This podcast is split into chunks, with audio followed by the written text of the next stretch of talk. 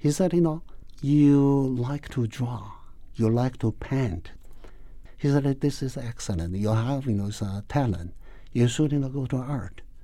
Suddenly I thought, you know, oh, maybe this is a possibility.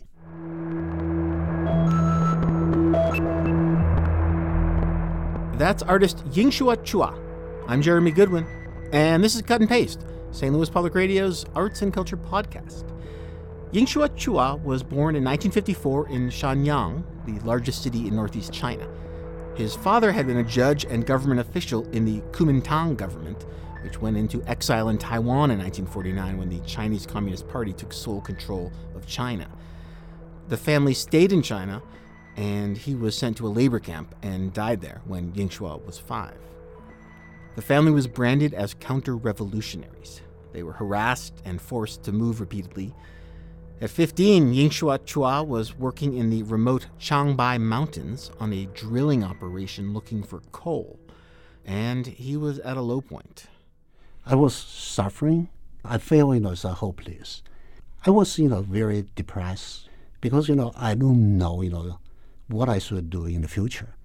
And, you know, one day, one of my brother's friend came to my home. He asked me, said, you know, what do you want to do, you know, in the future? I said, you know, so I have no future. You know, I said, you know, I have, you know, to do the very heavy, you know, so labor work. And uh, he said, you know, not necessarily. I think, you know, so you can find, you know, other kind of a job. And I said, you know, what kind of job? He said, you know, you like to draw. You like to paint. I always like to, you know, draw something, you know, it's, uh, but I never seriously think about, you know, art could be my career. And uh, he pointed out, you know, on the wall, you know, it's, uh, there's, you know, some of my work. He said, this is excellent. You have, you know, it's, uh, talent. You should, you know, go to art. Suddenly I thought, you know, oh, maybe this is a possibility. Mm. If I can develop my skill and, you know, become, you know, some good artist, you know, probably, you know, if in the future I can go to art school. So from that point, you know, I started, you know, so study drawing, painting, and it basically is self-taught. Finally, after, you know, so eight years, I got an opportunity. You got into it into an art school? Yeah. That's why. The memory brightens your face up even right now, right? Yes, yes, yeah. I feel myself is so lucky. I enjoy, you know, it's making art, you know, doing art. After, you know, I graduated from university, I got, you know, a teaching job in college. I taught, you know, students for three years. And then after three years, my mom told me, said, you know, your mind is so active, and you you like to talk, especially you, know, you like to criticize, and you are sensitive with uh, political issues, very dangerous. So probably you know, China is not you know, place you should stay. So that's uh, that's why you know I come to this this uh, this country. You know. What was your next step at that point? You know, I came to this country, you know, as a, a graduate student, you know, for fine art. And, you know, I went to Southern Illinois University, Carbondale. Yeah. You know. Well, I've been looking at descriptions of different um, exhibitions of your work over the years. And two or three or more times I come across language which says, this is a break from the work he's done before. Yes. So it sounds like you're continually re rediscovering your own practice. Yes, yes. Let's talk about some of the different waves of of painting styles that you've gone through and artistic concerns you've had. There are um, lots of oil oil paintings of landscapes. Yes. Right? Yes. Of cityscapes. Yes. There's watercolors, which you describe as travel sketches. Yes. When I look at some of the paintings that you've done of scenes in Forest Park, Saint Louis, for instance, I feel like there's a conversation happening in your style between centuries-old techniques and approaches to art, yeah. maybe maybe from yeah. the East, from China, yeah. and more recent trends like ex- abstract expressionism. It is. It is. You know, because, you know, I, I, I feel myself, you know, it's kind of, you know, the combine. Because I grew up in China. And, uh, you know, I got my early education from China. So as a Chinese, you cannot avoid Chinese art influence. So some way I enjoy some Chinese, traditional Chinese painting, the concept, including some of, you know, their technique. For instance, the line. Well, tell me about that when you say the line. Traditional Chinese painting, you know, is uh, emphasized to using the line to describe, you know, above, you know, the object. So the way they handle the line is different. So I believe, you know, my landscapes, oil painting, combine, some ways combine Western impressionism, including some of, you know, the expressionism with Chinese concept. After, you know, I come to this country, I was uh, struggling about, you know, culture shock, about, you know, is, uh, the art. You know, because, you know, in China, the education I received, you know, art education I, I, I you know, received is kind of, you know, traditional. You know, heavily influenced about the Soviet Union art style. Oh. Basically, it's a very realistic. Uh, some way we can call that, you know, it's a very academical and uh, very classical. Mm-hmm. So, because in the early, when I uh, studied by myself, you know, it's before the school, and uh, I paint a lot of those uh, landscapes. Because, you know, it's, uh, I've been told by some artists, you know, that, you know, you should, you know, uh, go out to paint, and uh, that's only way you can, you know, it's uh, uh, training your color. Uh, the plein air painting is the best way. Painting, so, painting in the outdoors. To, yeah, to learning about the color. The result is my color, the way I deal with colors is somehow is related with, you know, impressionism, because, you know, same way you paint. So although that time when I study the art, that time, you know, so I have no idea what is impressionism is, you know, because at that time, you know, Chinese did not, you know, have any information, especially, you know, you live in a very remote place, the area. There's impossible you got this kind of, you know, the book or information. Except, you know, you live in Shanghai and Beijing. So possible you have some kind of, you know, uh, resource to see those, the books. But, you know, for me, I have no idea what is impressionism. That's artist Yingxue Chua. You're listening to Cut and Paste. We'll be back after this one message. Welcome back to Cut and Paste. I'm Jeremy Goodwin. I'm talking with Yingxue Chua, an artist who grew up in China and has taught the past twenty years at Saint Louis Community College of Forest Park. As a child, his family was persecuted during Mao's Cultural Revolution. He relocated to the U S as a graduate student, and he's traveled back and forth quite a bit, showing his art both there and here. In a first for this prolific artist, his new work, which is now on view at University of Southern Illinois Carbondale, makes overt references to politics. He told me some ghosts from his past have been awakened by the current political climate. Let's talk about your newest work. Because I think this is another one of those moments where folks are saying, here's something new that you're doing that, that's a bit of a break from what you had been had been doing, right? Yes. So this new show is called The Voice? The Voice. And it includes four large murals. Yes. H- how large are they? It's uh, eight feet by twenty-four. Okay. Yeah. H- have you worked at that scale before? No. This is the first time. Let's see. I'm going to remind myself. I, I made some printouts. So these are long horizontal murals. Yeah. Crowded with faces. Yes. Right? Yeah. Some of the pieces are crowded with very familiar faces from the news. Yes. Let's see, th- I think this might be the, the signature piece from the show. I see uh, Donald Trump, uh, Dick Cheney. Yeah. There's an Obama yeah. image. Yeah. There's this uh, protest sign, "Don't let big banks control our fate." Yeah. And near the center of the image is the, the Wall Street bull, yeah, who is looking right straight at the viewer in a kind of ominous yeah. sense.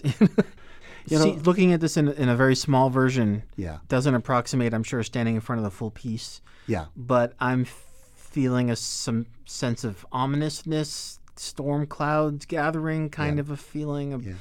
darkness. Something is happening. These faces aren't very pretty. Uh, no one's smiling. Yeah. What kind of reactions are you looking for, for people to you get know, from this? You know, this one, the title for this piece is "In the Name of the People." In the name of the people. The leaders. What is, you know, political leader? You know, the, this is my opinion. Maybe I'm wrong. I believe you know, there's a lot of, you know, problem, the worldwide. The problem, you know, being created by the leaders. Because a lot of, you know, the political leaders, regardless, you know, which country, they concern about, you know, their own interest. They are, you know, is, uh, very ambitious about the power. You know, that's, you know, is uh, what I feel, you know, they're put their their own political interest, you know, above, you know, the public, people interest. They put, you know, their party interest over national interest. So that's why, you know, I question, you know, is, uh, what those leaders do. So that's why I, you know, I try to, you know, create this. And I just, you know, read some issues.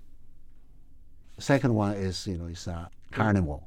Is this the one? Yeah, the carnival. It's called the carnival? Carnival. Prominently on the left side, there's a woman in a headscarf. She's yeah. got a child in her arms. Yeah. She's holding a sign that says, "Open the borders." Yeah. These are not world leaders, right? No. These are meant to be... This is a world issue. Okay. You know, I mean, you know, the reason I pick up this title, the uh, carnival, Carnival is come from uh, Brazil, you know, it's an annual celebration. Okay. You know, from the beginning, it's so exciting. On the street, you can see, you know, it's a, a lot of excitement, you know, involved, you know, the parade, whatever. Very colorful.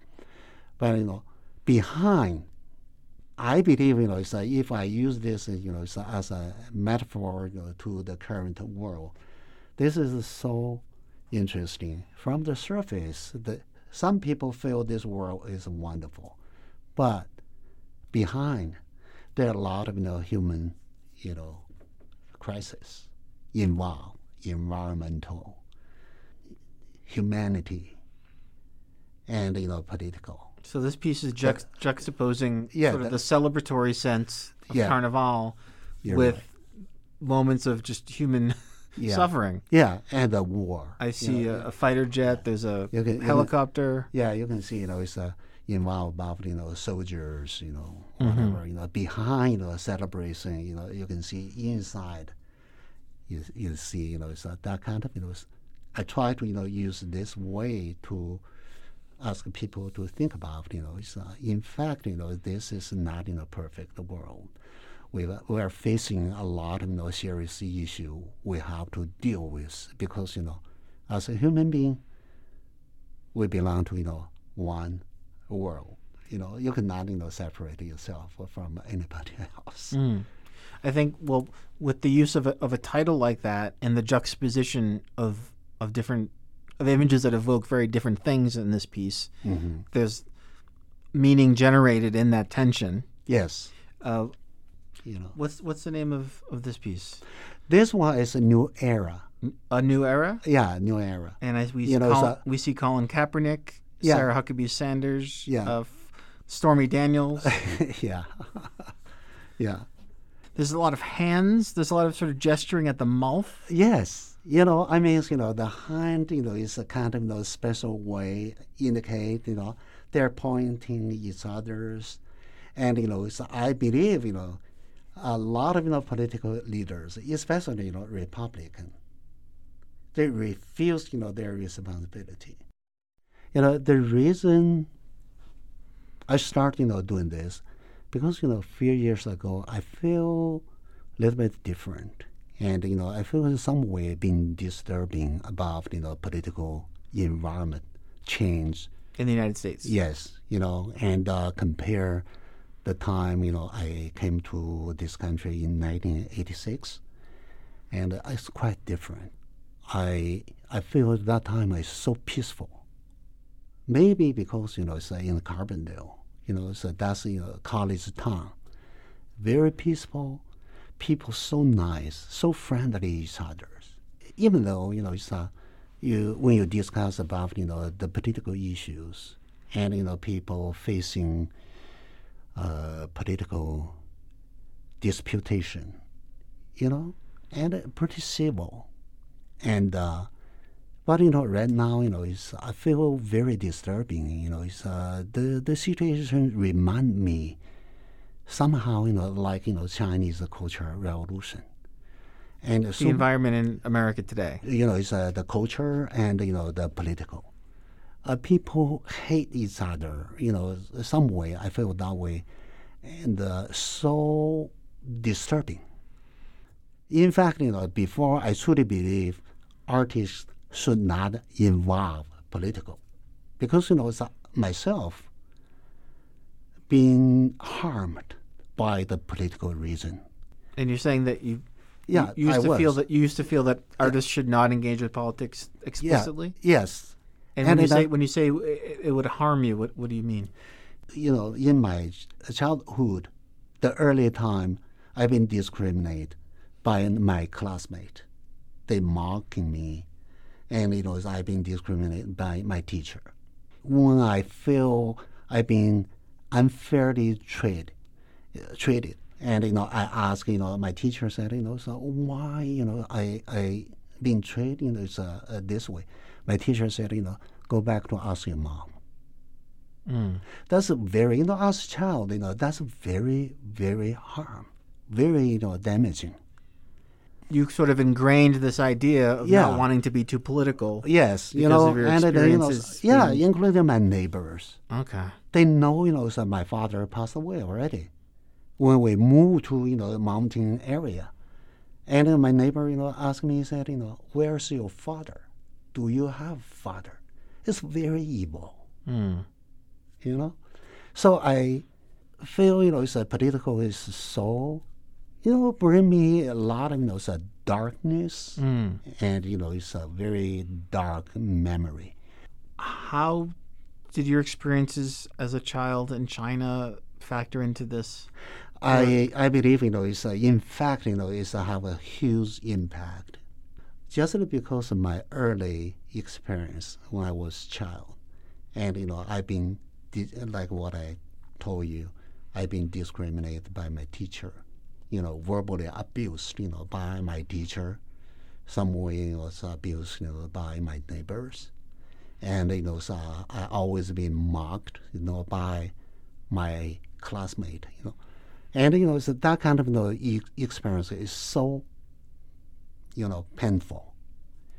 And, you know, it's, uh, uh, that effect, you know, is uh, uh, disturbing me for a long time. Subconsciously, because that kind of experience, you know, I always, as a person, I always looking for, I'm very sensitive with uh, political. Because this is related about, you know, it's, uh, the fairness, and, you know, it's, uh, you know, it's related about, you know, the humanity. Some of the reason, you know, I doing one of, you know, this work, and uh, uh, I put, you know, refugee, you know, the children, and the whole, you know, signs that open the board. And uh, I feel, you know, it's a very... You know, it's uh, hard to accept, you know, the situation, you know, is uh, the current, you know, immigration the policy separating the child. I mean, so that kind of uh, trauma will impact, you know, that person for life, like myself. And uh, my wife always said, you know, you are so sensitive sometimes, you know, because the early experience you, you, you had. And uh, maybe... when people say something, you know, to you, it's not really that mean. You don't need, you know, so sensitive. But I cannot, you know, change. It's because in my early experience, you know, impact. You know, sometimes my wife said, you know, it's, of course, you know, it's, I'm not saying, you know, you're sick. But, you know, that is kind of, you know, psychological problem because of your early experience. My wife, you know, I believe in some way, he's, you know, she is right. Do you think, is this work helping you work through that? I believe so. I believe so. You know, so I have, you know, you know, because of those experiences, you know, some way, you know, I feel, you know, so passionate. I have, you know, so strong passion to doing something. So that's my early, you know, so, and I, you know, so not happy, you know, so experience, you know, so impact me, and, you know, so eventually, you know, it comes through, you know, to my work.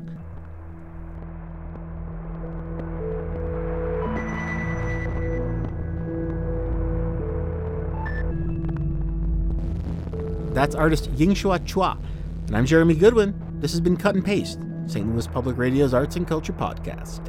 Produced with help from our executive editor, Shulin Newman. Our theme music is by Eric Hall. Yingxue Chua's show, The Voice, is on view through December fourteenth at University of Southern Illinois Carbondale. Cut and Paste is available at s t l public radio dot org or wherever you get your podcasts.